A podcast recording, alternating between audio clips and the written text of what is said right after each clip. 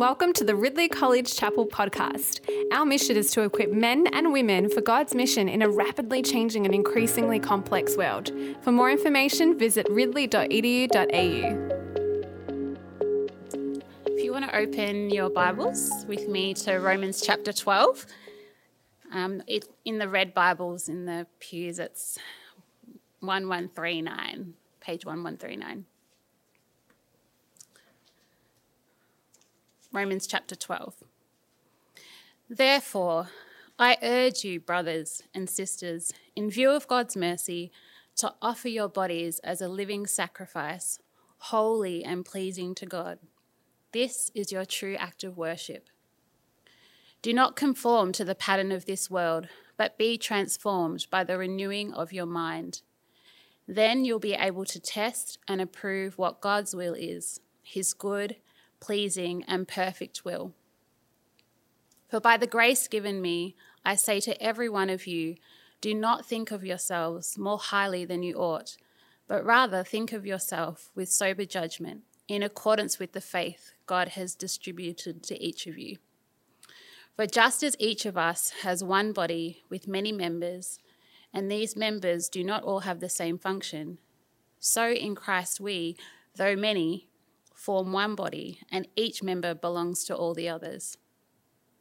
We have different gifts according to the grace given to each of us.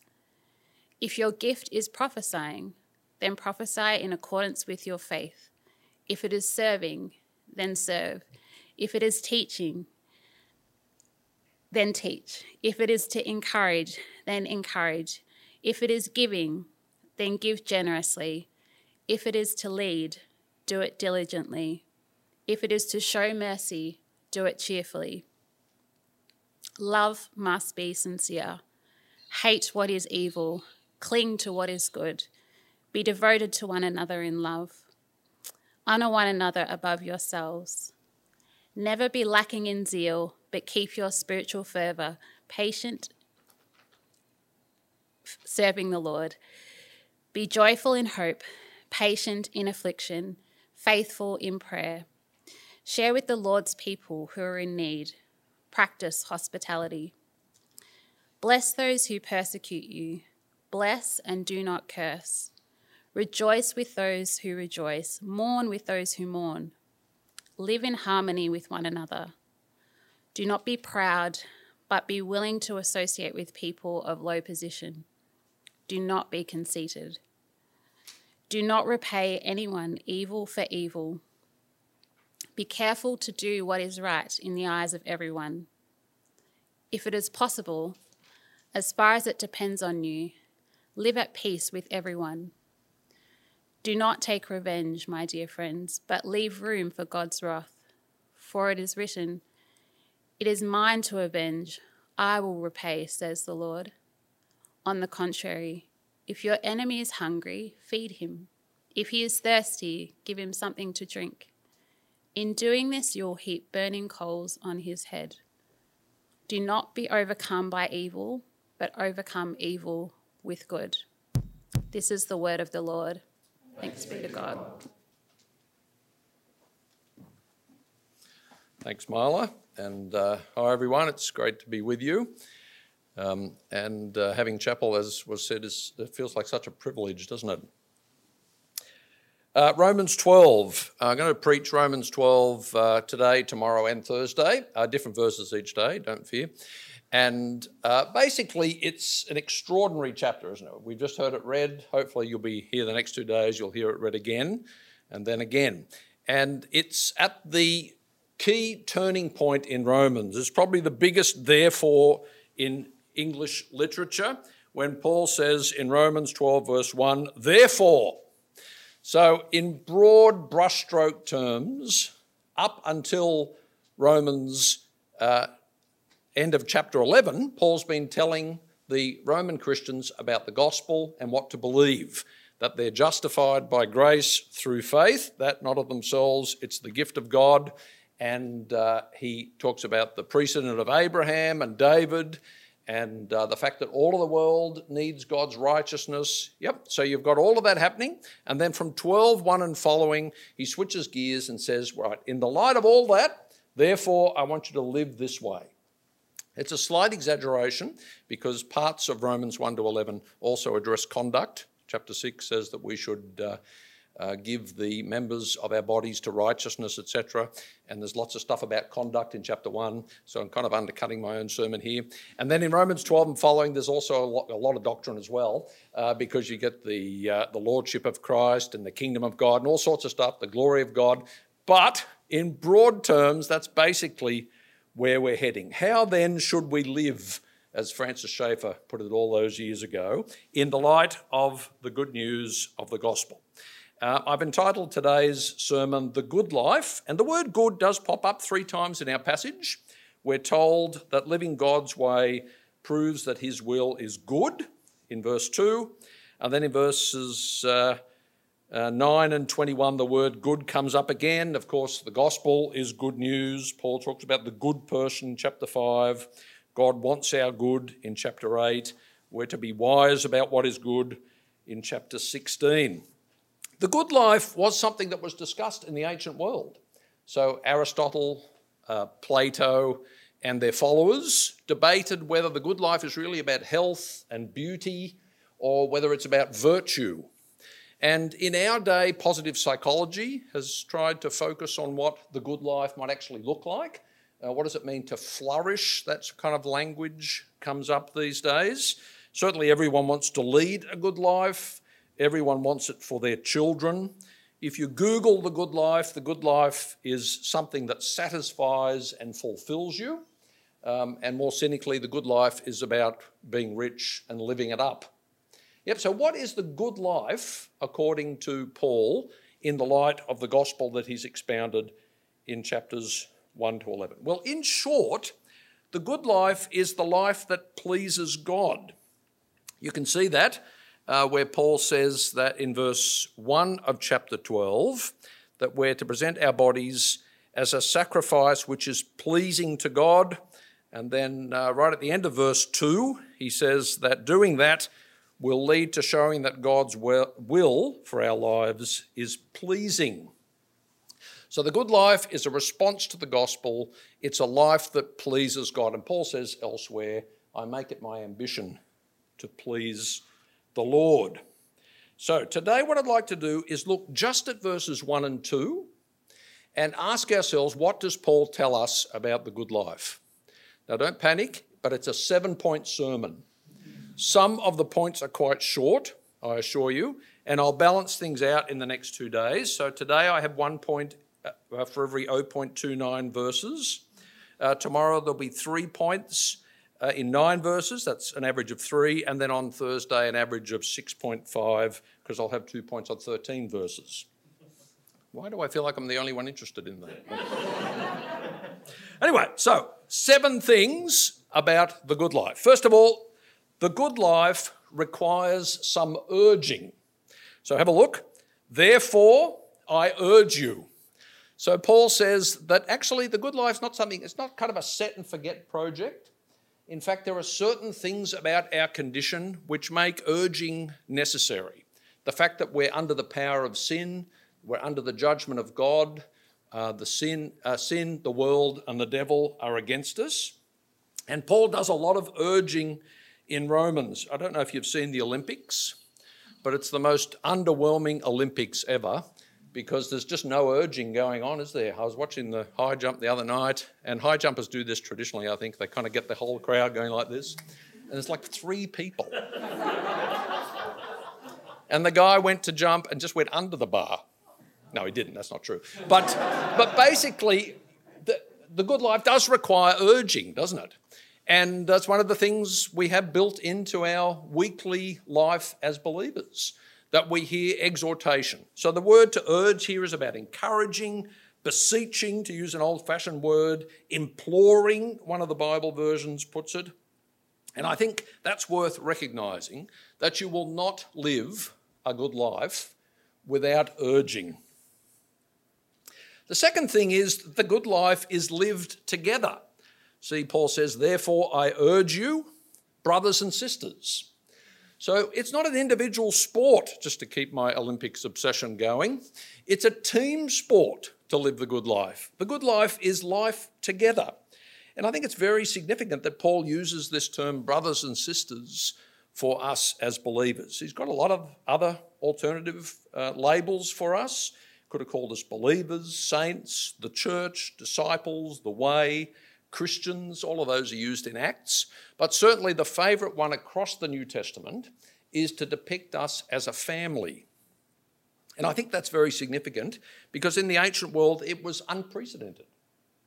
The uh, um, ancient philosophical schools did not refer to each other as brothers and sisters, they referred to each other as friends.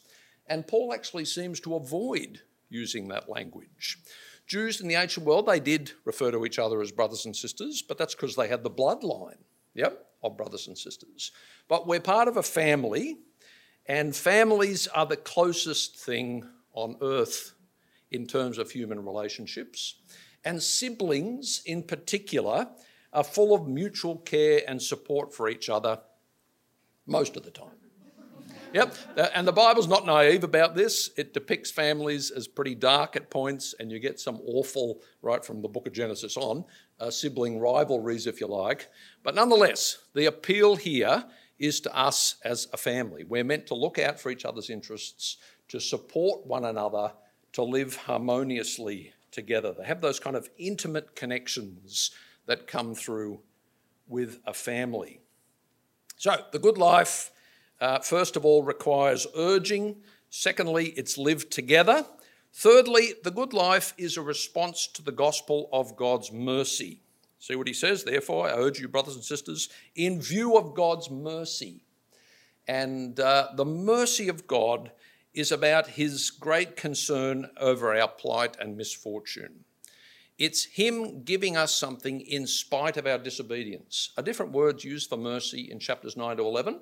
But that word, which is very similar concept, turns up six times, and three of them underscore this very thing.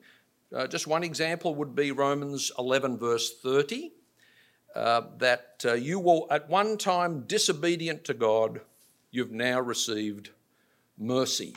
And mercy is such a terrific thing, friends, and it's the very basis on which we are to live the good life. Uh, Paul doesn't just issue commands about how to live. He, he does what we might call theological ethics, or as our, uh, the Roman Catholics call moral theology. And that's what we see in Romans. Paul doesn't just tell people what to do, it's all done on the basis of who we are in Christ and the great debt we owe to God, the gratitude that flows from recognizing that debt. Uh, reminds me when I was in um, I was going to say hibernation. It wasn't quite hibernation. It was quarantine for two weeks. Um, I'm sure you know about it now. I tell everyone about it. It was awful. Yeah. So quarantine was just awful. Day one, Toby got tested. So glad he failed that test. Day 13, he got tested again. He failed that test as well. And then on day 14, I got a phone call. It was amazing. This woman said, Hello, I'm just ringing up to say, because of Toby's uh, uh, test result, uh, that now you're free at midnight. Uh, 11.59 is your last moment in quarantine. I fell in love with the woman. it, honestly, if I hadn't been married, I would have proposed on the spot. and that's the point with the gospel. Why is it that when we bring the good news of the gospel, that people don't embrace us? Because they don't realize the plight they're in, that they're under sin, the penalty and the power of sin and under God's wrath. Yep. And the mercy of God is the basis on which we're to live the good life. Fourthly, the good life requires, requires total dedication as an act of worship. This is probably the most famous bit where Paul says, In view of God's mercy, offer your bodies as living sacrifices, holy and pleasing to God. This is your true and proper worship. So the whole business of sacrifice in the ancient world was very much in the air. And even in Paul's letter, Paul talks about the sacrifice of Christ in chapter 3 and in chapter 8 at the beginning. So uh, Christ was offered as a sin offering in our place, as our representative. So, an enormous amount of teaching in Romans about those things. And then Paul reminds us, well, actually, where to live as living sacrifices. Now, when I grew up, the line on this one is kind of cute. It's that, you know, that problem with a living sacrifice? It always crawls off the altar. Now, that's cute, but it's just rubbish. So uh, don't use that line because what Paul's really saying with living is that now that we're alive from the dead, yep, we are to live as those who are alive to God. But nonetheless, there is this point that uh, Paul wants us to live fully dedicated lives daily. This is kind of Paul's version of take up your cross daily. Yep, it's a, it's a really powerful illustration of the dedication of every bit of us to God's service. Fifthly, the good life is countercultural. Paul says in verse 2 Do not conform to the pattern of this world. Now, culture is a really powerful thing, isn't it? And I love the Ridley community for all sorts of reasons. One of the reasons I love it is that we have so many different cultures represented. And you get to know, um, you, you get to realize, you know, you know how we, we always do that without thinking about it? Maybe there's something we should think about. Yep. So Nat and I had our honeymoon. Uh, we were very fortunate on an island in the Fiji Islands. Yep, Mana Island. You arrive and you're greeted with this huge Fijian playing a little ukulele, sweat dropping down his face, and uh, singing like an angel. It's just amazing. And so many things about Fiji were amazing uh, the food, the music. Um, two things stood out in particular their approach to time and their gait. So in Fiji, you walk very slowly. And initially, I found my frantic pace a little bit out of place.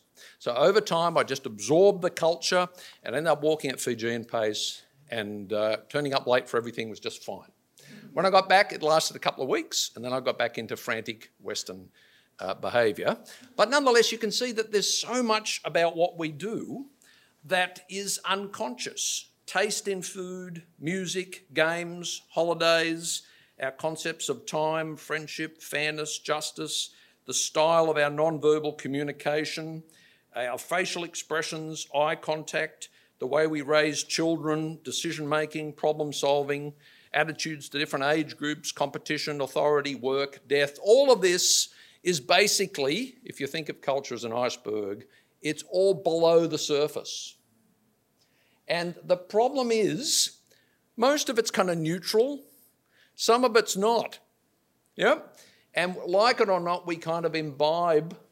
Not sure if imbibe of the iceberg works, but uh, we, we kind of take on board a lot of things that are really unhelpful because of our culture. The world is what Paul is saying. So part of our culture opposes God. So which parts? Just just quickly, because we don't have um, several hours, but it'd be great to explore this together. What about our culture is forcing us to live in ways that aren't pleasing to God? Uh, 1 John 2 is a great verse for this. Uh, 1 John 2:16. Everything in the world, the lust of the flesh, the lust of the eyes, and the boastful pride of life. Those three things our culture pushes us towards lust, greed, and pride. Yep, I'm, I'm speaking personally. The culture tells us, our world tells us, we have to satisfy our desires. That's the good life. Getting what you want, sexually and in every other way. Yep. And uh, our culture tells us that the more material possessions you have, the better off you are. In fact, we use that expression you're better off. Um, and our culture also tells us that the goal in life is to be exceptional. Most of the private schools in my suburbs around me I looked this up. They all promise to make your, your, your beautiful sons and daughters exceptional. It's going to be pretty tough, I think, because no reflection on Toby, but uh, basically, we can't all be exceptional. So, so, how are we going to deal with this? The next, the sixth point about the good life is the key, and it's this the good life begins with mind renewal. Did you see that? Don't be conformed to the pattern of this world, but be transformed by the renewing of your mind. By thinking differently, we will behave differently. So instead of thinking I need to satisfy my every desire, I'm to treat younger women as sisters with all purity. Yep. I'm to deny myself and take up the cross. Instead of thinking that material possessions are the most important thing about me, I'm to take Jesus' words to heart, where he says, Your life does not consist in the abundance of your possessions. Think differently, you'll behave differently. Instead of thinking that I have to be exceptional and excel and stand out from the crowd, I need to take to heart what Jesus said the last shall be first. So, mind renewal, friends, is absolutely where it's at. Thinking leads to behaving. Paul doesn't just tell people what to do, he knows we behave in a certain way because we believe certain things, we think in a certain way. So we need to know doctrine for all sorts of reasons. One of them is so that our minds can be renewed and then our behavior will be transformed. And the seventh point is the good life proves that God's way of living is the best way to live. Then you'll be able to test and approve what God's will is His good, pleasing, and perfect will. Pleasing God is the good life. It's not the easy life necessarily, but it is the good life. Now, really interestingly, I don't know if anyone else follows these things, but studies of happiness and well being have increasingly found that doing what God says does lead to a pretty good life. Yep. So, for example, um, Rebecca McLaughlin, anyone know that name? She's, uh, she's um, an apologist second only to John Dickson. She's written a book for teenagers as well as for adults. I'm reading the teenagers one, and uh, it's just brilliant. She points out putting loving relationships first, helping others, living for something bigger than yourself, forgiving others, being thankful, not loving money and being generous makes you, the studies have found, happier, healthier, longer living, and less likely to suffer depression. Now, don't hear me wrong, life's not easy for anyone, okay? But I think it is true, and our passage says it, that the good life proves that God's way of living is the best way to live. Now, there are basically three sorts of Christians, I reckon. There are heart Christians, head Christians, and hands Christians. Sounds like a, um, Scandinavian. Anyway, Reese knows where I'm going there. But anyway, so so basically, a hand Christian, it's not going to work, is it? So, a Christian who concentrates on their hands is someone who likes doing things. The Christian life is all about doing stuff. Yep, and Romans 12 is fantastic for that. It tells you to be hospitable and to love your enemies and to love one another. So it's just right there. And, and I know Christians who are exactly like that. Then you get heart Christians who are often the worship leaders. Yep. I don't know if that's the case in our. I think we're, we're, we're just happy to have anyone do it, and they all do a, they all do a great job, I hasten to add. But heart Christians love the experience of God. Life is about experiencing God. And then you've got head Christians. Head Christians are about knowing stuff. Yep. And uh, they think the most important thing in life is to know things, knowing God, etc. Yeah. All three are right. But this passage tells us that you have to get them in the right order. Yep. Head Christians have to realize it's meant to change the way you behave. Otherwise, it's pointless. Yep. It's just going to have knowledge puffing you up. Heart Christians have to realize that worship isn't just praising God in uh, a kind of uh, um, excited, I uh, can't think of the word, uh, an amazing way. Yep, it's, it's about all of life. All of our life is to worship and praise God, not just when we're singing or in some ecstatic state. And then hands Christians, yes, hands Christians are right, but uh, the hands are an end, not a means. The means to that end is your mind and your heart, and then we're all meant to get our hands dirty.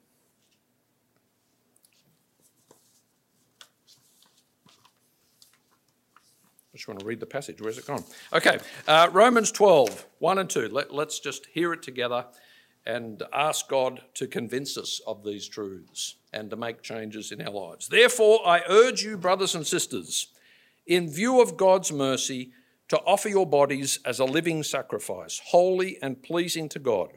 This is your true and proper worship. Do not conform to the pattern of this world, but be transformed by the renewing of your mind. Then you will be able to test and approve what God's will is, his good, pleasing, and perfect will. Amen.